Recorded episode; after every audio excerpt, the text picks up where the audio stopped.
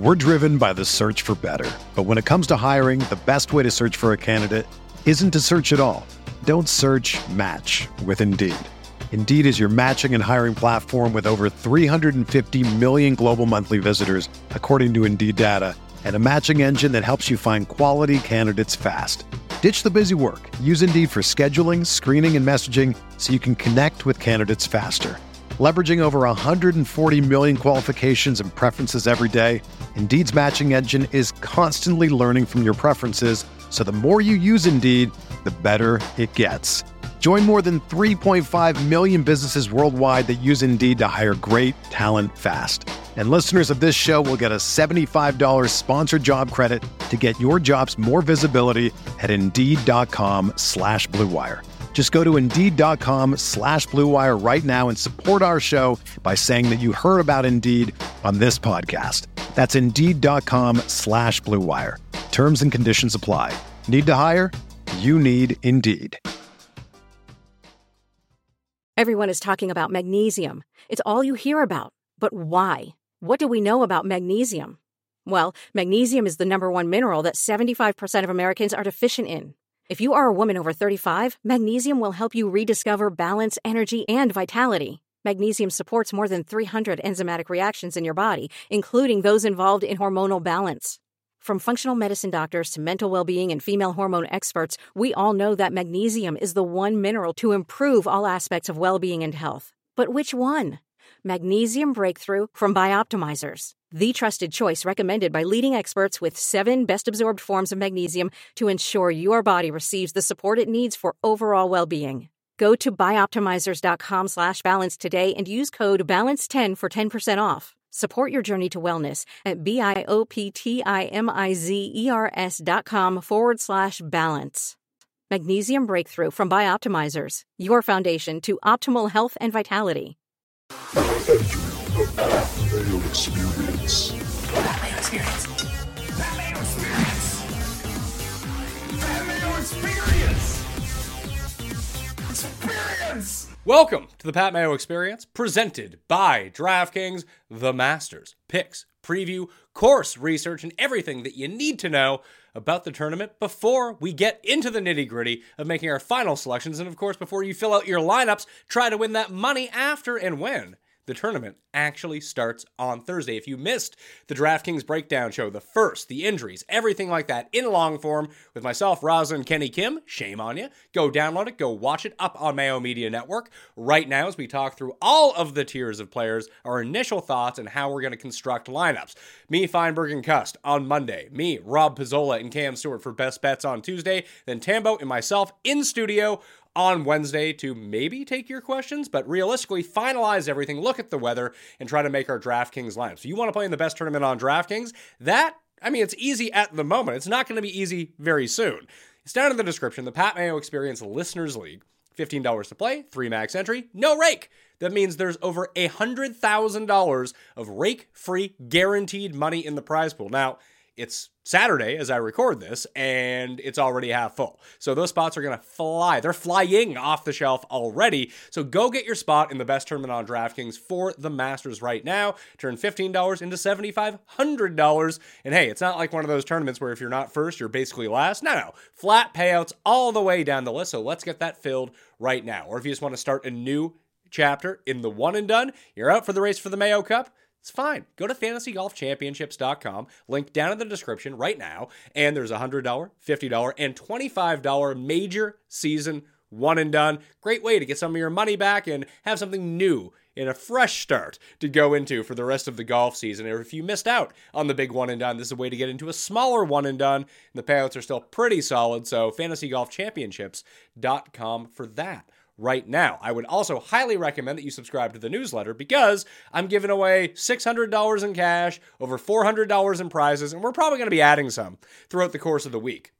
So, the best way to do it, there's a bunch of ways to get ballots. Like, if you sub to Mayo Media Network on YouTube right now after smashing the like button, well, you, you have a ballot in the draw. If you subscribe to the newsletter, completely free, by the way, down in the description, you can find all of this info in short form and not have to hear me yammer on about it. But that also gives you five ballots into the draw. The way you can get the most ballots into the draw is subscribing to the Pat Mayo Experience audio podcast. That's easy stuff on Apple or Spotify or wherever it is that you listen to your podcast. But you need to leave a five star rating, something you enjoy about the show, and your Twitter handle, email, whatever that might be. If you've done it before, do it again to bump yourself up to the top of the list. And I'm throwing more money in the pot if we can get over 200 new reviews on Apple. If you do Spotify, it's hard to leave a review, so you can just rate it five stars, screenshot me on Twitter at the PME. You follow me on Twitter, boom. You're a new follower, you're in the ballot. Easy stuff. So there's lots of ways to get your hands on some of this money. We'll be announcing the winners on Wednesday's show with Tambo, and hopefully by then we've increased the pot to $2,000, depending on how much more money and prizes people want to put into everything. But I wanted to let you know how you can play in the best tournament. Go to fantasynational.com slash mayo, how I'm doing my walkthrough, get you 20% off. Those are all the deals, the giveaways, the ways that you can win free money. But what we need to do is figure out how we're going to win the money at Augusta National so we can all win together with an outright bet, or maybe we can all win a different DraftKings tournament because there's three millionaire makers on DraftKings this week. If that's your jam. So let's talk about it. The Masters this year, there are 89 qualified players as of this moment in the tournament, which starts on Thursday. But one more player can a- add his name to the list if they win the Valero Texas Open. If someone previously in the tournament wins, well, then there's no more spots. It's going to be capped at 89. So, max 90 players in the tournament this week. Top 50 in ties make the cut. There is no within 10 strokes of the lead rule anymore. The COVID November Masters got rid of that. They never brought it back. So, still, over half the field is going to end up making the cut. Uh, probably more than that once we get to like top 55, top top 60 when people start tying inside the top 50.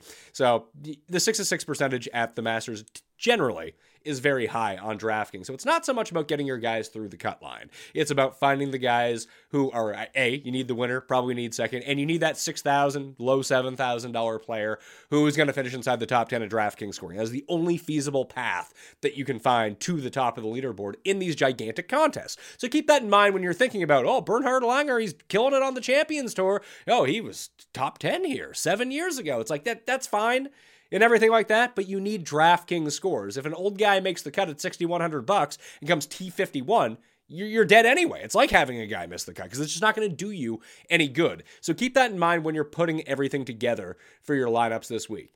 So let's talk about the course. Augusta National, it has been lengthened this year. It was 7,430 yards. It is now 7,000 or 7,500, sorry and 10 yards, playing even longer on some of these days. It's a par 72, bent grass greens, and there's not really a need for an in depth breakdown of the course. If you've made the leap to search out this video, you probably know enough about the Masters to begin with. But I can give you a general overview if you are a first timer. If you're a first timer, remember those audio pods, those reviews are just waiting for themselves. You can find all that info down in the description, and especially in the newsletter. Get your five ballots into the draw by subscribing to that. It's completely free, and you'll get all this info sent to you right away. So, highly recommend that you go do that. So, it plays longer than the 7,510 yards anyway because there's so much elevation shift across the course and there's really no rough on the ground. So it gives a lean to those who have extra distance off the tee because the fairways are also incredibly wide and incredibly generous. And even if you do put it in the pine straw, there's a lot of ways that you can get creative and get the ball out of there. We've seen a lot of creative players over the years, be it Reed or Spieth or Cam Smith or Bubba Watson mean, Cam Smith hasn't won this event. The other three guys have, but they're all very creative players when it comes to getting themselves out of trouble. So that's always going to be a benefit because eventually things are going to go awry at Augusta National, whether you want it to happen or not. History has proven um, that the ability to contend is not essentially a long drive contest, but it is the path of least resistance. And it makes the path to eagles and birdies, especially on the par fives, far less resistant. And we're thinking about DraftKings scoring just because your guy finishes in 10th place. That's great and everything. That doesn't mean he's going to finish top 10 in DraftKings scoring. We saw someone like Viktor Hovland a few years ago. I think he tripled the first hole. He finished outside the top 20, but I think he finished ninth in DraftKings points because he made a hole in one. He had a bunch of birdie streaks, made a bunch of eagles trying to rally back. He just happened to make a bunch of bogeys. Not great for his outright odds, great for his DraftKings scoring. So the high scoring players you should probably keep in mind going through. Think about someone like Patrick Reed. He's not someone who's really known for his driving prowess, but he did gain over three strokes off the tee with his driver the year that he'd won. He'd only gained more than that in two starts previous over the two years. So it really did a lot for him that way. Tiger didn't gain a ton the year that he won. He gained like a stroke and a half off the tee. But he did gain over nine strokes on approach. So, approach plus driving, driving a bit more of a lean than you'll see at your regular course. There's different ways that you can get around Augusta National. Um, and I, I don't want to make it sound like this course is easy because it's not at all. There have been changes to three holes over the past two years. Last year, before the event, two of the holes got changed. Number 11 scraped most of the trees from the right hand side of the hole and left just three trees. Now, guys got caught behind them, which really sucked, but it did make 11 a little bit easier. And the par 5 15th, the one that goes over the water, was lengthened by 20 yards. This year at Augusta National, we have another change, this time to the very easy par 5 number 13th. It has been lengthened by 35 yards up to 545 yards, up from 510 from last year. And the early chatter is this was from some of the live guys like Bubba Watson, who said he was having to take like three iron or four iron to a second shot over Rae's Creek. I think that one's Rae's Creek. Yeah, that one's Rae's Creek. Now, Rae's Creek in front of 12. I, I can't remember if it's the same one or not. Who knows? You have to hit it over water. It's not like the most penal water in the world. Even if you do go in it, you can still get it up and down for power pretty easily. But if you're trying to attack in two, the longer irons are going to come into play a little bit more than we've seen. Overall, when we take a look at the structure of the course, the average par 3 distance is 186 yards, but it's a little bit deceiving because one of them super short and number 4 is 240 yards, whereas the other 3 check in below 200. Uh, none of them are easy, all posting bogey or worse rates north of 20%, but hole number 4 is completely different. The bogey or worse rate is nearly 5 times the birdie rate from last year. So if you can get through number 4, chances are you're probably going to have a pretty good round, especially if you can birdie. It's like gaining two shots on the field. There are 10 par 4s average distance over 150 yards, six of them in between 440 and 465. Six of the seven toughest holes on the course are par 4s, and two of them will be staring you in the face when you start the back nine, number 10 and number 11. Number 11 will kill you over time. And the par 5s, the average distance is a little bit higher. Uh, all of them now at least 550 yards. Hole number 13 was normally the shortest one, but again, that one has really increased its length. It did carry an eagle rate of 3.2%. That's going to go down as of this year. So it's still going to, it was the easiest hole on the course. We'll see if it remains the easiest hole on the course. I'm guessing that it will, but I will wager that fewer greens under regulation are going to be hit, and we're probably not going to have the bounty of eagle opportunities that we normally see at Augusta National. So let's jump over to fantasynational.com right now and check out the field for the Masters. I have the DraftKings pricing loaded in. If you go to DraftKingsSportsbook.com, all of the odds are in there already. However, I would wait at least until the reset on Monday morning to make any sort of wager. Everyone is completely overvalued in the market at the moment. You can even see when you go to the drop down menu and we go to the DraftKings Sportsbook odds overall, just like seven to one, seven to one, eight and a half to one for Rory Scheffler and Rahm.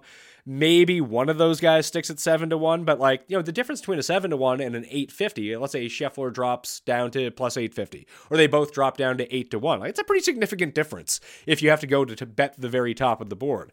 And then it's generally normalized a little bit in this like 16 to 20 range. Although at the same time, you're probably not going to see Dustin Johnson at 25 to 1. He'll probably drop to 30. Morikawa is almost most definitely not sticking at 22. He'll probably be 30 at some point. And these guys in the mid range, like is Will Zalatoris, who's currently injured, going to be 35 to 1? No, he's probably going to be like 50 to 1 or something like that. It's just as the lead into the tournament goes, they don't normally adjust the odds until the Monday before. So unless you see something that is a glaring value, chances are in 95% of the cases, you will either get the same or better number come the reset. So keep that in mind before you get all antsy. Watch this video like, oh, I need to bet that guy or that guy. Just give it a sec.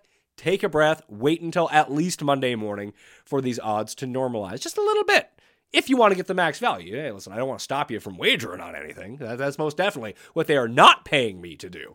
In the Masters DraftKings pricing list, uh, to go through a few of the DraftKings trends from the past few years, last year, five golfers north of 85 DraftKings points, and four of them were amongst the eight most expensive in terms of the pricing. Uh, the Hideki Masters in 2021 was really weird. Basically, you needed two-year golfers with a price sum around 1750 to do heavy lifting, whether that was Xander and Rahm or Zalatoris, Conners, Rose, and Bobby Mack. And then you needed to have Hideki, Finau, Cam Smith, or Hovland, two or three of those guys. It was just a very select group of tiers that went up into it. And even all the trends from that year got completely thrown off. So it was just a very weird uh, Masters when you started to look at the trends, how the lead in form, everything like that. So let's take a look at the tournament history. There's no strokes gained statistics outside of very you know niche places on the internet that you want to go look, especially in real time too. I'm hoping that we're going to get our hands on those again. I'll add those to the newsletter every single night. So one of the reasons to join and subscribe to the newsletters. if I can find out the round by round strokes gain metrics, I will put those for you in the newsletter and send them out to you along with all of the micropods that we're doing after the rounds uh, to get you ready. We have the Cut Sweat Live on Friday as well, if that's something you want to come and hang out with. To look at the past champions, obviously Scottie Scheffler won last year, Dustin Johnson uh, won in 2020. Uh, let's see. I guess they're both technically the 2021 Masters because we played the Hideki won the April Masters. Uh, Will Zalatoris was in second. Zalatoris is second and sixth in both of both of his appearances lifetime. Uh, and then the November Masters, it was Dustin Johnson beat Cameron Smith. Uh, Dustin was on a killer run at that point. So when we start thinking about some of the lead in form, you see Scheffler's lead in form. From a year ago, he was unconscious. He had won three times in his past five starts coming in. The only one that he really took off was the players where he came 55th two starts previous. But other than that, win, win, seventh, first coming in. Hideki is the weird outlier of all of this. He had an all right run coming up to the Masters, but he was 30th the week before at Valero. You know, didn't get out of his group at the match play, missed the cut at the Players. He did finish top 20 at the Workday at Concession and in Florida at the Arnold Palmer Invitational. That was fine and everything, but just it doesn't really mesh with what we've seen from past champions, uh, as in lead in form. So either he's the outlier or we're living in a new norm because Dustin, his lead up, second, sixth, third, second, first, second it's a pretty good lead up. The, the, hottest guys coming in, usually they have like three top tens in the course of the year or a win somewhere along with very few missed cuts, is generally what you want to be looking for. We'll take a look at Tiger in 2019. You think, oh, well, Tiger was past his prime at that point. He was playing some good golf. He was 20th at Torrey. He was 15th at Riviera, 10th in Mexico, 30th at the Players. He came 8th at the match play. So it's not like he had bad lead in form. Even Reed. Reed was the first player to win since God knows when. I, I didn't even have my numbers go back all of that time. When you take a look at the lead in form, he was the only player to miss the cut previously at Augusta National and win the next year since at least 2000. And I, I, think the last one to do it was actually Tiger in like 1996 because he played it in 1995 as an amateur, missed the cut, and I believe he won it in his first year as a pro. So you'd have to go back almost 30 years to find someone who missed the cut the year before and won the next year outside of Patrick Reed, which is pretty crazy to think about. And when we think about Patrick Reed and what his lead in form was like, uh, it was you know, pretty good. And listen, he went on an absolute heater. He almost got caught by Fowler and Spieth on the final day, but he was just good enough, especially on that first day. Uh, he was just scoring on all the par fours. Scoring on the par fours is really what's going to separate you from the pack because everyone should be able to score on the par fives. The shorter players, maybe not so much, but even when you take a look at Danny Willett, now he won at minus five, so that was a bit different. Like Sergio won at minus nine in that playoff over Rose. Willett was three clear of Jordan Spieth by the end of it, but that was just a very difficult Masters. Generally speaking, we don't see that, although there is some weather in the forecast this week. I want to wait until we get closer to the actual event to put any stock into that. Strokes gained total the past five years at Augusta National. Rahm, DJ, Cam Smith, Justin Thomas and Rory McIlroy are the three best. You see, Scheffler is eighth on that list, although he only has three starts over that time. Will Zalatoris is 11th, and that's only in two starts, a sixth and a second.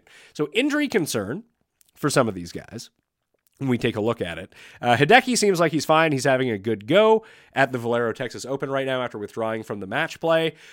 Will Zalatoris, we have no idea. We haven't seen him since he withdrew from the match play with whatever injury he has. He's got a new swing on the go, so I have no idea what to make of Will Zalatoris because at $8,200 on DraftKings, he was shaping up to be one of the more popular players. Has never finished worse than sixth at this event, but since he won last year in Memphis, gets hurt, comes back, starts to play okay, gets hurt again after the, the after everything tails off for him a little bit. So I don't really know what to do with Zalatoris at the moment. Like Hideki in that range is a far more viable option for me, especially now that I've seen him play in a tournament. He's fine. Hatton had hand injury at the match play as well. He's $7,900. Uh, he missed the cut in Texas, but I think he was fine.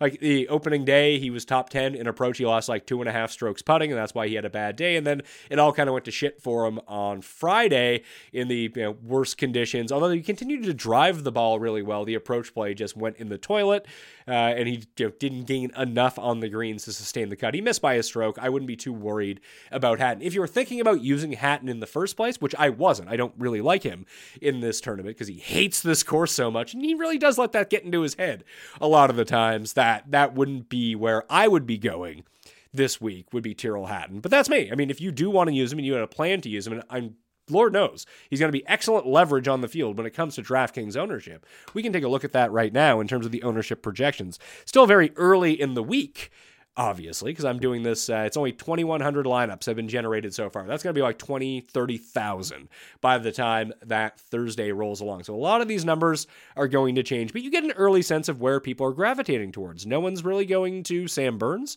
uh, who has, does not have a very good history. Not now.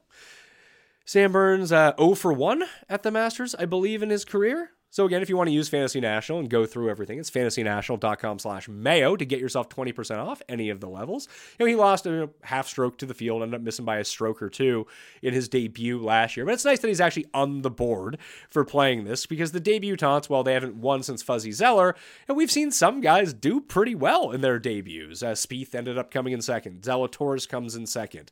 Uh, guys periodically hop up. Minwoo Lee came 14th last year in his debut. So it's not all like, you know, death, doom, and gloom, but you probably don't want to bet on those guys to win. Uh, and there's a few of them in the field this week. We can take a look at who some of those guys are. Let's see. Who do we have here? Tom Kim, Sahith Theegala, Taylor Moore, Mito Pereira, Kurt Kitayama. Chris Kirk is not. He hasn't played it in ages. Ryan Fox, Meronk, Svensson. Stallings has uh, Kazuki Higa. Sam Bennett and the amateurs uh, who are all coming in. So we have around like 12, 13 debutantes in the field this week. And listen, just because Theegala hasn't played doesn't mean that I don't want to use him. Uh, although we discussed it a little bit on the drafting show with Ben and Kenny that if the conditions look like they're going to be really good, I think Theegala is a really nice play. Conversely, if the conditions are kind of bad, I kind of like Kitayama a little bit more, just based on the way that their styles go ahead. And I, listen, I'm not going to be afraid of Meronk. He might burn me, but I think that he has the required skill set in general to be a player at this event. Uh, he did not do well, obviously, at the Arnold Palmer Invitational, but since he's come over, 14th at Honda, the Genesis, he actually had a pretty good run. Almost made it through the qualifying stage at the match play. So I don't think that we should just be necessarily writing him off. He's such a good price. That's the only reason that I have the interest that I do in him. He's $6,400. I'm going to add him to the star. And yes, Cameron Champ, we need to make a look at it. I think he actually made the cut this week at the Valero Texas Open, which is shocking for Cameron Champ because as you can see, he doesn't make a lot of cuts at all. But Cameron Champ is someone who has done a lot in his short career at Augusta National. It's kind of crazy to think about. No, he ended up getting cut. He ended up plus two. So he's on the outside looking in. So his recent form coming in, four straight missed cuts. That's always fun to think about. 53rd, 53rd at the Farmers. That's great and everything. Can't hit an approach to save his life and then had missed cuts before that. Let's take a look back. He was 10th at the Masters last year. It's not like he had any form. He was stroking the ball equally as bad on his approaches. Miscut, miscut, 61st, 67th, miscut. Like he had no finish inside the top. I guess he had one finish inside the top 60, none inside the top 45 until he won the 3M Open the year before that during the summer. So the year before, we talked about the Masters. So he was 10th last year. Uh, in 2021, he was 26th. I believe that was the November Masters. So let's take a look at that one. Where are you at, the Masters? Oh, no, we've gone too far. We've gone down into 2020, so we don't want to do that. We want to take a look at what he did at the Masters in 2021. So, no, he did not qualify for that one. He qualified for the one in April. So, he was 34th, miscut, miscut, 48th, miscut, miscut, miscut. So, it's not like his form is any different going into any of these. He did have an eighth at the Zozo, of course, where apparently he just plays really well. A tournament, he plays really well because those are two different courses in the different years at the Zozo. But even again, miscut, miscut, 42nd, 8th, 19th at the Masters. There was something about this course, and we have seen this over time that certain guys, like the only reason that he is in the Masters right now is because he came top 10 last year, got the automatic berth going through. Nothing would point to him being good this year at the Masters. I don't want to sell you on, oh, there's something that I see from, oh, he quadruple bogeyed the second to last hole. That's how he ended up missing the cut at Valero. And then he came back and eagled the hole that no one gets eagles on. So classic Cameron Champ stuff.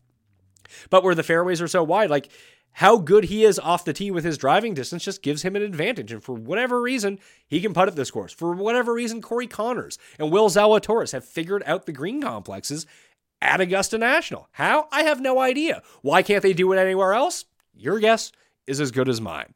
I do want to take a look before we jump into the modeling at some of the players who maybe have not fared so well at this course. So you can see all the old dudes, they're terrible. Hatton is to near the bottom end, minus 15.45 strokes gain total. He's made the cut for those five years, one top 20 in his career. Other than that, uh, over the past five years, should I say, after that, no finish better than T44. So not really a great run. Noren has had two bad ones. Zach Johnson, I mean, he won back in 2003 or no, 2010. Now I can't even remember. He won it like plus one or something. It was like such an outrageous one. Uh, Peters has a top five in his career, but he hasn't made the cut in either of his past two trips. Sergio has obviously won. He finally rebounded a little bit last year, but he hasn't done shit since he won in 2017. Three miscuts. Didn't show up in 2021. It was a T23 last year. Homa finally made his first cut in his third appearance a year ago. Obviously, he's upped himself a level, but it's never really been a good go for Homa. Realistically, if you just bet Homa, at the Wells Fargo and in California, then you're probably pretty good to go. Woodland, Mac Hughes, even Adam Scott. Adam Scott has made the cut every single year, but he's still lost some of the highest amounts of strokes to the field over that time because the finishes just have not been good at all. And you can see his recent form is not good. So far this year, 29th in a field of 40 people. 21st at the Sony, that's not bad. One of the weaker fields of the year. 65th at the Genesis, 31st at the Arnold Palmer, 71st at the Players. Didn't get at a group stage, and the approaches have been really bad at a lot of these tournaments. The driving's been good, the putting's been fine, but he's lost the ability to hit the irons, which is a solving itself at Augusta. I guess he's a former champion. Maybe he can find lightning in a bottle. That's all great.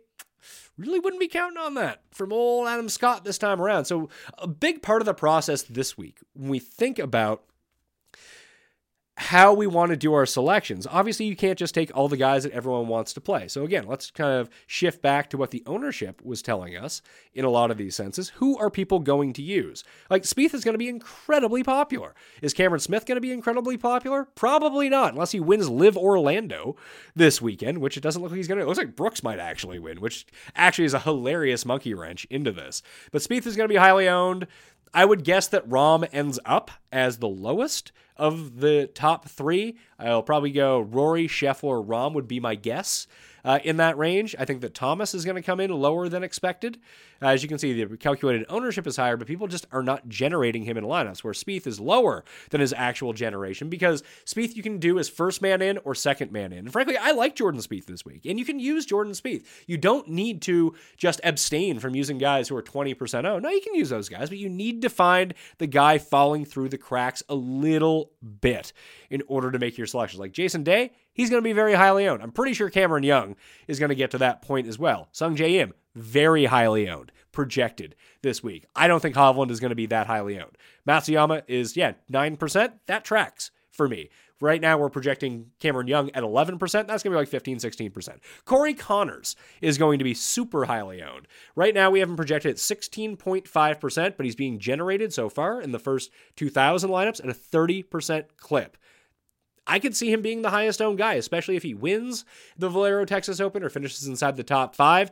And with the history that he has at Augusta National and the recent form where he's turning it around a little bit, was very good at match play, but got caught up against Cameron Young. Yeah, he's bad at the players. Those are great ball striking numbers at the Arnold Palmer. He has great ball striking numbers this week in San Antonio. At the match play, the ball striking was off the charts. We had a blip at the Genesis, a blip at the players, and that can happen at the players if you go into the water. All of a sudden, your stats look a lot worse than maybe they would be in actuality at a different course. So no one's going to be passing on Corey Conners. And look at these results. He's gotten better every year that he's played. Miscut, 46th, 10th, 8th, 6th. No reason to fade him unless he is the guy in your lineups that you think, you know what, I'll just use.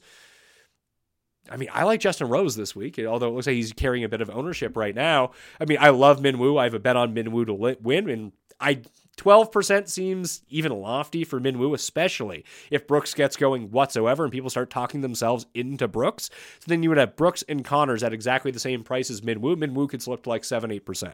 A 7 8% Minwoo Lee, I like a lot. One of the best players in the field off the tee as you can see, I mean, at the Arnold Palmer, he drove into the water a bunch of times. That wasn't great. But everywhere else, since he started to come around, and he almost escaped his group as well at the match play. But I mean, these are legit fields at the Honda 4.3, uh, 4.4 strokes gained off the tee. And like I said, driving distance, one of the longest players in the field, despite not being a big guy. You just need the approaches to come along for the ride. And we've seen him at the PGA Championship last year against the best players in the world, where you can go bombs away. He missed the cut, but in two rounds, gained 3.2 strokes off the tee. And we're not factoring anything that he has done over in Europe, or at least you know what he's what he's done on the DP World Tour because it was over in the Middle East, but he had a second and a 13th, playing against a lot of some of these guys from the LIV when they put on the Asian Tour event. So he's having a very good year. It's a bit underrated. I know us in the community, people who watch the show every single week, they know about Minwoo. They know they probably are holding the same 150 to 1 ticket that I am on Minwoo Lee at the moment. But if you're just kind of new to this, uh, Minwoo is a good play. Siwoo is a good play. I mean, people who use Fantasy National know about Siwoo, uh, but he is had a very good Masters track record over the years. We take a look. I think he's made the cut every time that he's played it. No, he's a lot like, you know, discount Corey Conners in this effect. He broke his putter one year, was putting with a five wood, and still came 12th, I think. But he missed a cut in 2017, 24th, 21st, 34th, 12th, 39th. Beacon of consistency. And if you are looking for players outside of the very top end, Rahms and Schefflers, who've been winning every single event, Siwoo Kim is a winner on the PGA Tour this year. Abraham Ancer actually has some pretty good lead in form. It's all LIV stuff, so that's not factored in to what he's been doing overall. But I believe he skipped Valero last year. Then he ended up missing the cuts. He was a bit banged up last year, but his two other starts, 26th, 13th, has a win over in the Middle East this year on the Asian Tour, the same one with Minwoo Lee when all the LIV guys were allowed to go play. So pretty good form for Abraham Ancer. He's one of my favorite of the LIV guys coming in at the moment. And then we keep going down. It seems like Keith Mitchell is going to garner some ownership from the bottom. Uh, it seems like Tom Hoge uh, is not especially popular, but these are the guys that could pop a little bit. Danny Willett, a former winner, former friend of mine, obviously, is popping. Uh, it's also saying that Cameron Champ is going to carry some ownership. I don't believe that for a second. If he is higher than 4% owned, um, I mean, I don't want to lose all my money, but I'd be willing to wager a healthy amount on Cameron Champ because I can see people going to Kokrak instead. I can see people going to Willett. I know Fox had a disastrous run at the Valero Texas Open. He's also a debutant. That's not great, but I can see people going to him. Bubba's actually playing pretty well on LIV this week, too, only 5% but he's only actually being generated in 1% of lineups. You can get the difference going in, and you'll be able to track this in real time if you have the Fantasy National membership at fantasynational.com slash mayo. Two other things that I want if you're like, you're into free money, because who isn't into free money? That, at least that's the way that I would frame it. That there are two other things that you can do this week. If you go to League Safe, Leave, League Safe Locks app, uh, it's completely free to use, completely free to join. There's a tournament in there. It's a yes or no contest. It's called the Mayo Masters and it is completely free. There's $500 in the prize pool. Uh, just if you, it'd be like, is there a hole in one? Yes, gets you so many points. No, gets you like one point or something like that. Whoever has the most points ends up winning. So again, it's League Safe Locks. Uh, you can download it on Android, iPhone, whatever it might be. The link is down in the description if you want to go check that out. Also, uh, BetSperts. My buddies over at BetSperts, really good dudes. They're running a win an all expenses paid round of golf with uh, with Paige. You can go hang out with Paige for the day if you win their free pool. So I suggest that you go over to BetSperts or hit the newsletter because all the details will be into the newsletter. Uh, anyone who beats Paige can win. It's free to enter as well, and it's all expenses paid round trip, and you get to play at Liberty National with Paige. So our friends over at BetSperts are doing that. More information again down in the newsletter, completely free to join, and we'll get you those ballots in the over $1,000 in prizes and cash giveaway. We're driven by the search for better. But when it comes to hiring, the best way to search for a candidate isn't to search at all. Don't search match with Indeed. Indeed is your matching and hiring platform with over 350 million global monthly visitors, according to Indeed data, and a matching engine that helps you find quality candidates fast. Ditch the busy work. Use Indeed for scheduling, screening, and messaging so you can connect with candidates faster. Leveraging over 140 million qualifications and preferences every day, Indeed's matching engine is constantly learning from your preferences, so the more you use Indeed, the better it gets. Join more than 3.5 million businesses worldwide that use Indeed to hire great talent fast. And listeners of this show will get a $75 sponsored job credit to get your jobs more visibility at Indeed.com slash BlueWire. Just go to Indeed.com slash BlueWire right now and support our show by saying that you heard about Indeed on this podcast. That's Indeed.com slash BlueWire. Terms and conditions apply. Need to hire? You need Indeed.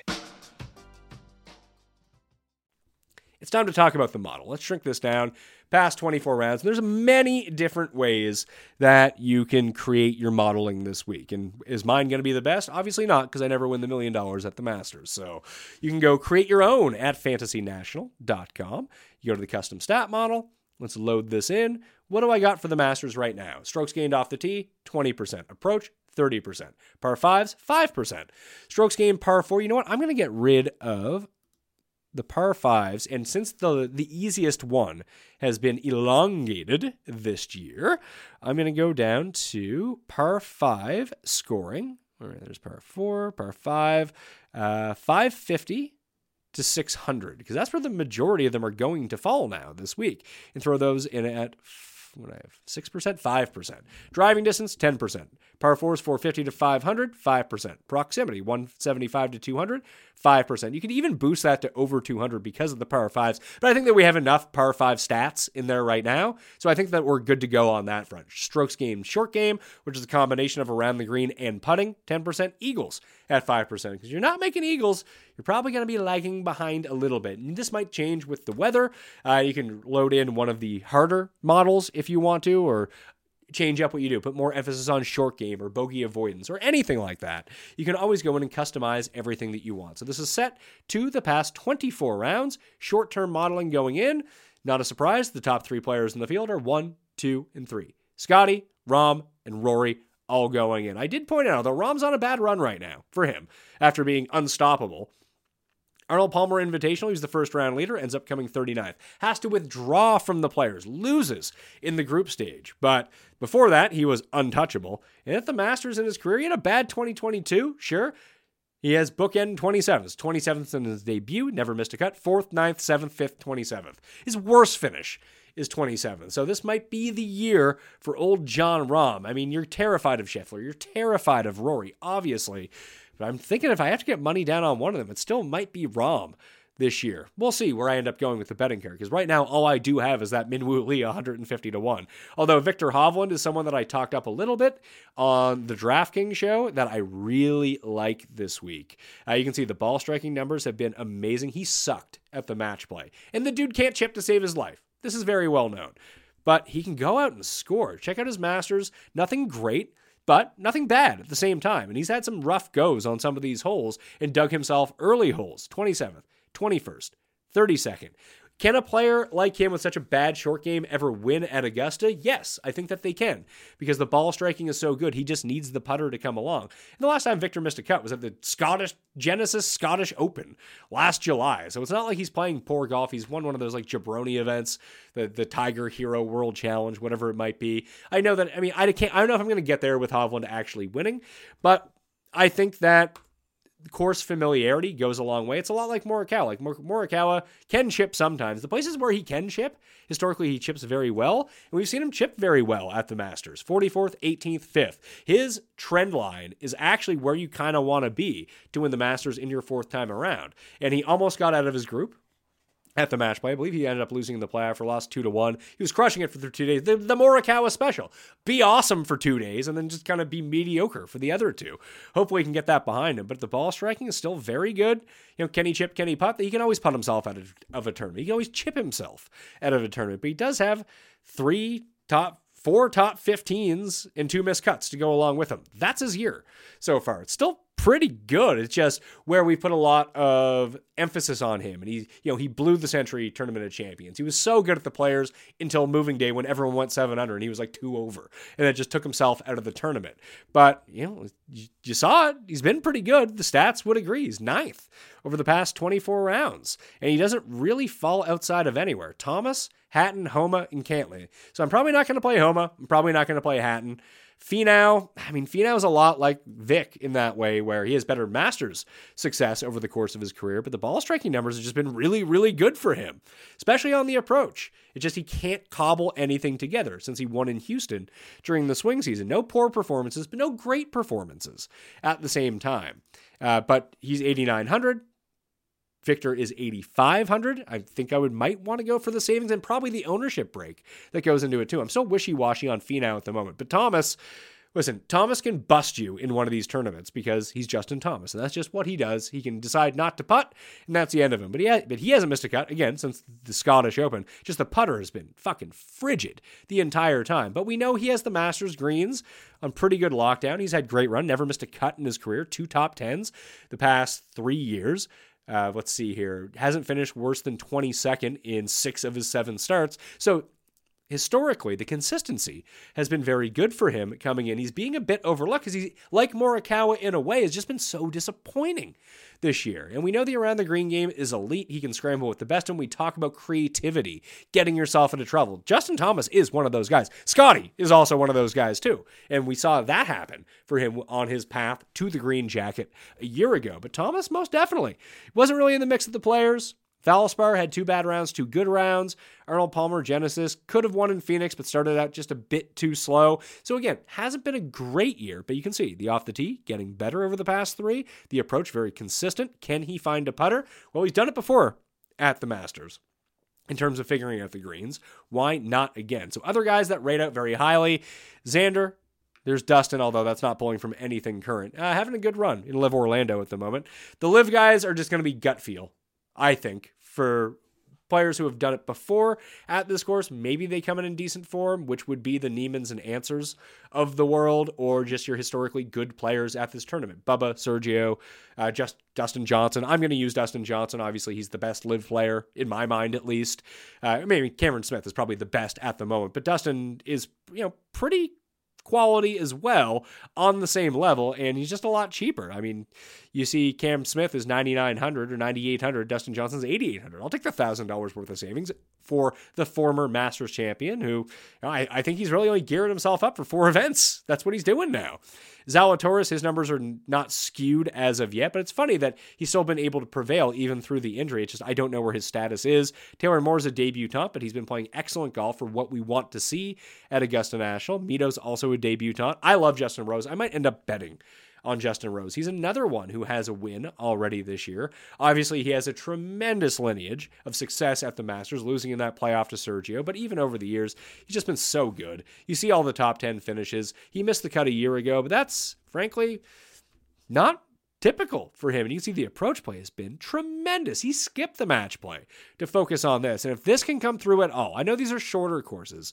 TPC Sawgrass and uh, Copperhead for the Valer- Valspar, sorry, and the Players Championship. And him gaining strokes off the tee, that is, you can see the numbers in front of you. That's something new. He lost strokes off the tee at Pebble and still won that week.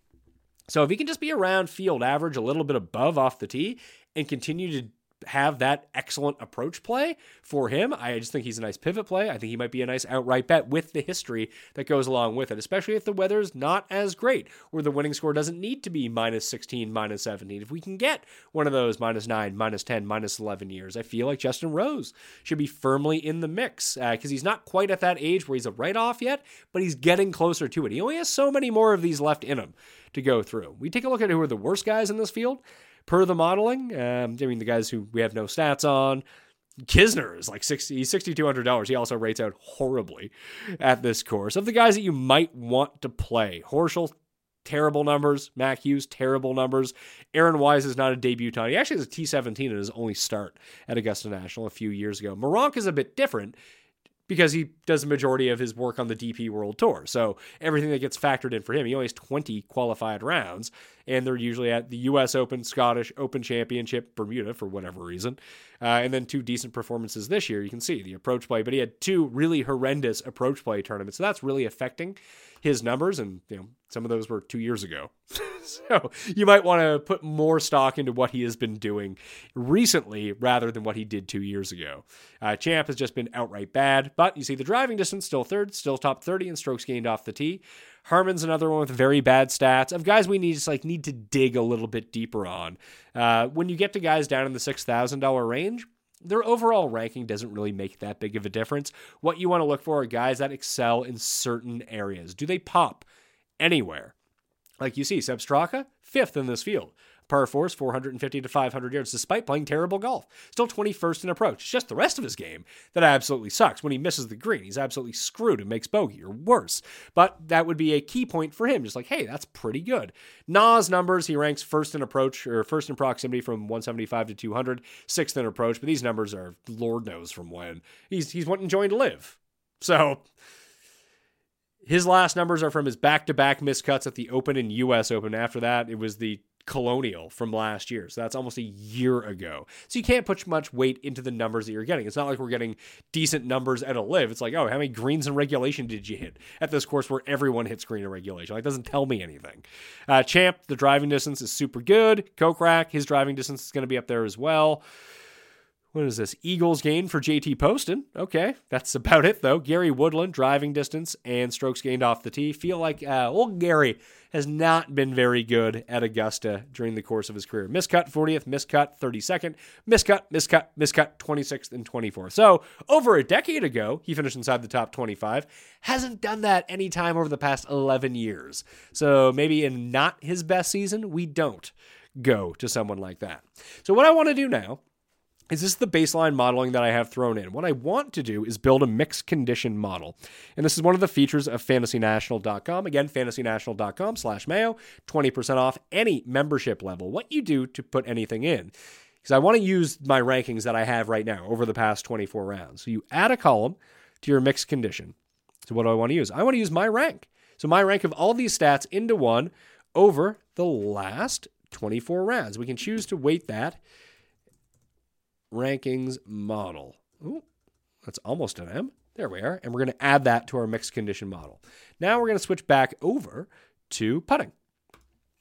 Putting is such a feel game, especially for how fast these greens are at Augusta National and the experience that you can get on them. Some guys get on there like these are perfect. Like I, I, again, I can't figure out how Will Zalatoris and Corey Conners can navigate these greens, but for whatever reason, because they're so fast, I think it mitigates how bad of a putter some guys are. As crazy as that is, like you know, they, they hit it through all the breaks anyway, so they can't even do that this time around. They have to slow down their stroke a little bit and get it on the right line. Their lag putting has been absolutely tremendous. So there are two things that I want to look at here. I want to go down on the left hand side of the screen and go to green speed, lightning, and fast are the two that I want to use as we try to separate this out. So you don't get very many turns. Let's take a look at Scottie Scheffler, the tournaments where you have lightning fast and fast greens. So far this season, the players, two rounds of the Arnold Palmer Invitational that were weighted that way. It's above a certain number on the stimp meter. The Genesis all four, two of them in Houston, or two of them in Phoenix, one of them in Houston. CJ Cup had them, Tour Championship had them. So a pretty good sample of fast to the fastest that you're going to find. And the Masters is the fastest that you are going to find. So let's throw that in. We're going to take an average. It's funny because Scottie kind of sucks on these greens, but Scottie is kind of a shitty putter anyway. That's the funny part. He's still winning these tournaments, which is the crazy thing. Wins the players, he gained 0.1 strokes on the green. He was field average, fourth at the Arnold Palmer, lost a stroke to the field. Usually, when you see a lot of these guys, and they're winning tournaments and they're during this big run. You can even see it with Scottie's wins last year when he went through that great run. Yeah, in Phoenix 6.5, Arnold Palmer 4.3. The Masters, he did gain a bunch. The match play, he gained a bunch. That's not the case this year. He has been bad on the greens. His ball striking has just been out of this world. And listen, good putting can overcome bad ball striking some of the time. Good ball striking with average putting will win you tournaments. It usually doesn't work the other way around unless you break records for how well you're putting. But these are just on the fast and lightning greens, the best putters in the field on this speed of green. Rahm, Burns, Homa, Wise, Cam Smith, your top five. Bryson, Day, Fitz, Tyrrell Hatton, and Tom Hoge, your next five. Hey, Freddie Couples is in there as well. Good for Fred Couples. So what we're going to do is factor this in. So we're going to add that in. We're going to say strokes gained putting, last 24 rounds, fastest greens. So we're going to add that in. So now we're going to try something different to see if we have enough of a sample to make this legitimate at all. Because these are pure bent grass greens. We haven't seen any bent grass on the PGA Tour, pure bent grass, since the year started. So I'm curious now to know when I click on Scheffler how back this goes. So the first one that he had played in that is pure bent on lightning fast greens, the BMW Championship last year during the FedEx Cup playoffs. Before that, St. George's in Toronto for the RBC Canadian Open, Charles Schwab at Colonial, Byron Nelson. So then the BMW the year before. So we're back to 2021. That might make it not the greatest. So we have one of two things that we can factor into this. We can we can weight this one a little bit. So let's do that. We're going to say past 24 rounds, lightning, fast plus bent grass in overall strokes gained putting. So last 24 bent plus fastest is what we're going to throw into fa fast. That's how my son would say it. should put the T in there so it makes some sense. You don't need to spell it correctly, by the way. That's just how I am choosing to go through it. So we're going to add that one in. Now we're going to turn off fast and lightning as a part of this and we're just going to go pure bent grass greens and see if that gives us a little bit different uh, of a weight out. So Cantlay all of a sudden becomes the best. We take a look at Cantlay, what are we using for bent grass greens? Uh, let's see. Summerlin at the Shriners, BMW Championship, Detroit for Rocket Mortgage, the Memorial is one that sneaks in here. It's funny that the Memorial, I guess Scheffler may not have played it because uh, those would be like lightning fast. We've just seen a lot of good crossover between Memorial putting and Augusta putting because, you know, Jack designed it's very close to Augusta in some of the way that the greens are actually laid out, and they generally play at the same speed. Another spot where John Rahm and Patrick Cantlay have both had a lot of success throughout the course of their careers. So we're going to add this one in too. So past 24 rounds on average per round, Cantlay, Keegan, Finau, Rahm, Homa, Rahm and Homa keep popping up in all these ones. And this is just bent. This has nothing to do with speed.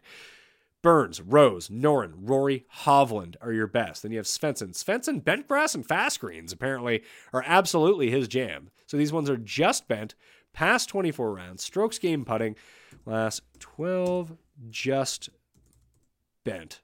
Just get bent, pal, is what I want to say to whoever the worst is in this number. Bernhard Langer. Hardly knew you. Oh, that's cute. Ryan Fox, my guy, is down there on that list. Only, what is that, eight rounds of real He's played 24 rounds, but most of them are not weighted because it's the Open. It's you know the the Chinese event in 2018. He hasn't putted on bent on a PGA tour since the U.S. Open in 2020. So uh, I wouldn't put much much stock into those specific stats. Sometimes you do need to dig in a little bit more to make sure that there is some sort of context to the numbers that you're looking at. Are these still the same players? Who knows? We don't know. We don't know. And it's funny because Morikawa has putted well on these greens and chipped well on these greens. He's also chipped and putted, I believe, pretty well at Memorial. Like he won the workday that was there uh, during COVID. And then he lost in a playoff to Cantlay at Memorial. Yeah, and that was the year he putted. He putted very poorly, then putted really well. It's funny. It's the same thing at Genesis. He had the minus six point seven, then six point eight gained um, at Riviera. Like that's a huge swing. It's a 14 stroke swing on just on the greens year over year. Uh, and we saw that at Memorial too. So we started to figure them out a little bit. Did not have a great go last year. It was mainly the chipping where he had been very good previously to that. But again, as I've said, in these numbers will showcase that there for you. That when Morikawa doesn't chip or putt himself out of a tournament, you know, he's going to come inside the top three. so you have to cross your fingers and pray it's not one of those weeks. So let's put that in. So that's how the mixed condition model sorts itself out at the moment. So we want to unlock the value of this. We do want to weight the rankings more than anything else because we don't want to put all of this overemphasis on putting. Uh, so let's weight this at like 75%, or even just say, yeah, 75%, 77, 75%. There we go. That seems pretty good. And we'll weight the rest at 8%. Maybe we want to go to 70%, weight the other three at 10% apiece you can weight these any way you want. You can add more things into this mixed condition model if you want to. But when we load in our results, who is the best when it comes to the overall numbers that we're looking at, plus the putting? It's funny, even with the horrible putting, Scheffler is still number one in these rankings. It's very similar to what we have seen. It's still, actually, so that's the My Rank button. There we go. So the My Rank overall, when we include putting, Rahm, Homa, Cantlay, Finau, Hatton, Rory, Hovland, Scheffler, Day, DJ, Rose, Xander, Taylor Moore. Really? Wow. Man, for a debut Tom, maybe he actually is a pretty good look. Sungjae, Keegan, you probably don't want to use Keegan at the Masters. Never really had a good go at this tournament over the course of his career. Thomas, Keith Mitchell, Cam Young, Cam Smith, Morikawa, Spieth, Bryson, Kirk, Niemann, Fleetwood, Svensson, and Svensson's mainly from all those putting numbers. Uh, who else gets elevated by the putting numbers? Sam Burns, although it seems like he's shaken. Whatever was wrong with him, uh, and he did it pretty well. Taylor Moore coming in, he won Valspar, but yeah, He's just playing good golf, even in the elevated events. Nothing crazy, but top 40s in both. Had the run of three straight top 20. He actually has like the numbers that would showcase like someone who could win here. The only thing really working against him, he's never played at Augusta National in a competitive event. I can't speak to anything else. But it is nice to see uh, Viktor hop over Scottie. Uh, you know, if you need justification for any of these things, the guys that rate out very poorly in these numbers. Actually, you know what we can throw into this? Let's let's run one more thing. You can go down the right hand side. We're going to go back to strokes gained. Just strokes gained overall. We'll use strokes gained total for this because we don't have the per number stuff. And you can do this for any of the numbers uh, driving distance, par four scoring, par five scoring, whatever it might be. We're just going to go to Augusta National, GC. Just isolate that course by itself. And we're just going to get numbers from the past 12 rounds played overall. So, max the last past three years. If someone skipped an event, then we can go back a little bit further. Well, we don't have any of the numbers for approach or because they're all proprietary. That's why we can't get our hands on them. What we can have is strokes gained total, and we can average that out. And if you want to bake in course history, this is a way to bake in course history. So your per round leaders over the past 12 rounds, over the past three times each of these guys have come to the course. Now, obviously, if they missed the cut twice, and then the past five years of when they come, you understand what I'm talking about here. These are per round strokes gained total. Zalatoris, Cam Smith, Scheffler, DJ Hideki. Those are your top five. Now you can go back a little bit longer if you want to. You can go shorter if you want to. But this is something that we can add into the mixed condition model too. So we can call that strokes gained total. We can go last 12 course history. That's almost how you spell history. Of Course hiss, like snake. So we can add that in now. Uh, Conners, Rory, Rahm, Thomas, Shane Lowry are up there as well. I can't believe Lowry is that high. I know Lowry came third last year. Just in my mind, he's been terrible at the Masters. I know, like I said, came third. It's pretty good. But yeah, past, wow, 25th, 21st, third. You want to talk about a guy who can't putt to save his life. Like, good lord. It has been truly horrendous on the green. The one time that he putted well was the one week where he couldn't drive or hit an approach. Always how it goes, right? The guy you need to finally make a putt makes putts, but he's putting for bogey because he hit into the water, which is something he doesn't normally do.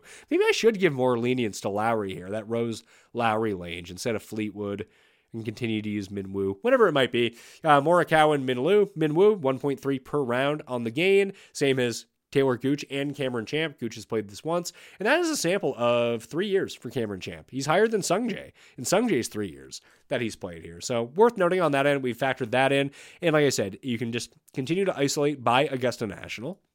And you can go into any of these, like the par three efficiency. If you want to see who plays well and who doesn't play well on the par threes from each of the ranges, we have those numbers. So on average, the guys that gain the most on the par threes, Hoge, Poston, four rounds, two rounds. After that, Cam Smith, Thomas, Morikawa, DJ, generally guys that hit their longer irons really well. You see Scheffler up there as well. So you can continue to add all of these in. Uh, I would think that par four efficiency is probably going to be the thing that matters the most uh, when you're trying to tread water or make a move. And you can see the guys that kind of pop up every year, they're the ones who do well. So let's add that in as well. So last 12 Masters par four average. And we'll put in SG par 4 and we'll add that to the mixed condition model. Now we can go back and we can rejig everything. So we probably don't need to, we'll keep those all at 10. We'll decrease the modeling to 45.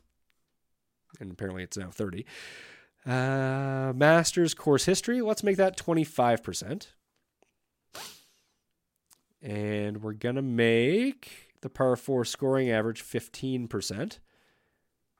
And we're going to shrink all of the puttings down to 8.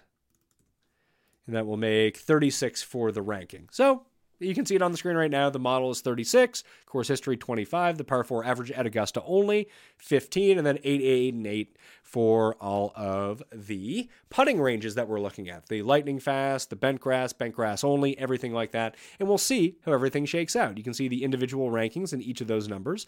But in terms of the overall weighting, it's Rahm number one, Rahm, Cantlay, Rory, Scottie, Dustin. Okay. Who are the best of the worst players? Rose and Kevin Na. But again, the Kevin Na numbers, I mean, they, they continue to kind of pop out. I wish he was playing better on the LIV tour. Uh, and you can sort these by salary range too. So when you kind of take a look, you see Spieth does not rate out all that well. He's still number 20th, so he rates out fine. Uh, Homa and Morikawa both don't do as well. Now, Morikawa's is almost entirely putting related, as you can see. And Justin Thomas is ninth, even with all of the terrible putting. You can see Spieth's putting numbers are no great shakes either. He's just very average across the board. Homa he gets factored in. He gets really dinged when you take a look at how he has done at the Masters over the years. So it depends on how you want to weight them. You can make those any way that you want. I would highly encourage you to go in and screw around with this. Uh, Cam Young doesn't rate out well. Neither does Burns. Hideki's like 24th.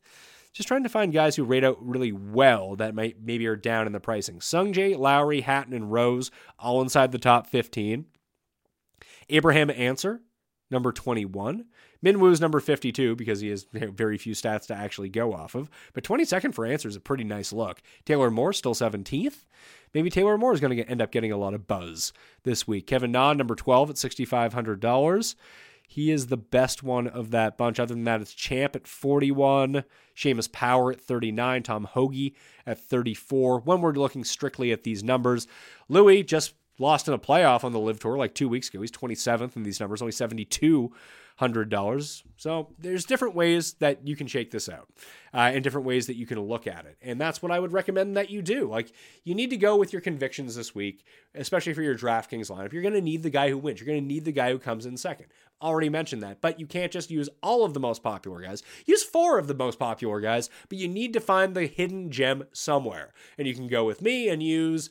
Justin Rose, who might even not be all that hidden, or Viktor Hovland, or Minwoo Lee, whoever it might be. Cameron Champ is Champ and Meronk are probably going to be my separators from the group, and we'll see where their ownership shakes out. Maybe it's someone different from you. Maybe it is Louis, who no one really wants to go to. Or maybe it's a different type of build that Tambo and I are going to talk through on the Wednesday show, and you can try to think of different ideas off those different ideas. Probably the best way to do it. But using the tools at Fantasy National, I always find is the best way to make myself unique. So you can too, fantasynational.com slash mayo to get 20% off any level. Hell, just get the weekly. And I'm giving away two free Fantasy National memberships as a part of the giveaway with the $600 that I'm doing as well. The issue is that you need to do all the ballot draws, the Apple review, sub to the newsletter, all that stuff to get your ballots. But in order to win the free year of Fantasy National, you need to already be a Fantasy National member. All right? So that's going to do it on the Pat Mayo Experience Research Show. I hope you got a lot from that. We're going to have all of the picks scattered each of the next three days, then recap, then cut sweat, then recap, then recap. It's going to be great as we try to project forward. It's my favorite week of the year. I know it's some of your favorite weeks of the year as well. So please tune in to the Pat Mayo Experience all week long. Leave us those ratings and review. This is all completely free content, and this is what we ask from you guys to help us out a little bit, try to vault us up on the Apple charts, on the podcast charts. So maybe, just maybe, we can be the number one betting and fantasy sports podcast in the world. We're very close on, in a general week. Masters week, we got up to second in the world last year because no one can beat the fantasy footballers, my pals. But it'd be nice to do that at least once uh, during the course of the year because Masters week, we want to own it. It's such a big part of me and the community who watches this show. So if you're brand new, welcome to the fold. We'd love to have you all year, but if, even if it's just this week, welcome, all right? Smash the like, sub to the channel while you are here, and I will see you next time. Experience. Without the ones like you, who work tirelessly to keep things running, everything would suddenly stop. Hospitals, factories, schools, and power plants, they all depend on you. No matter the weather, emergency, or time of day, you're the ones who get it done. At Grainger, we're here for you with professional grade industrial supplies.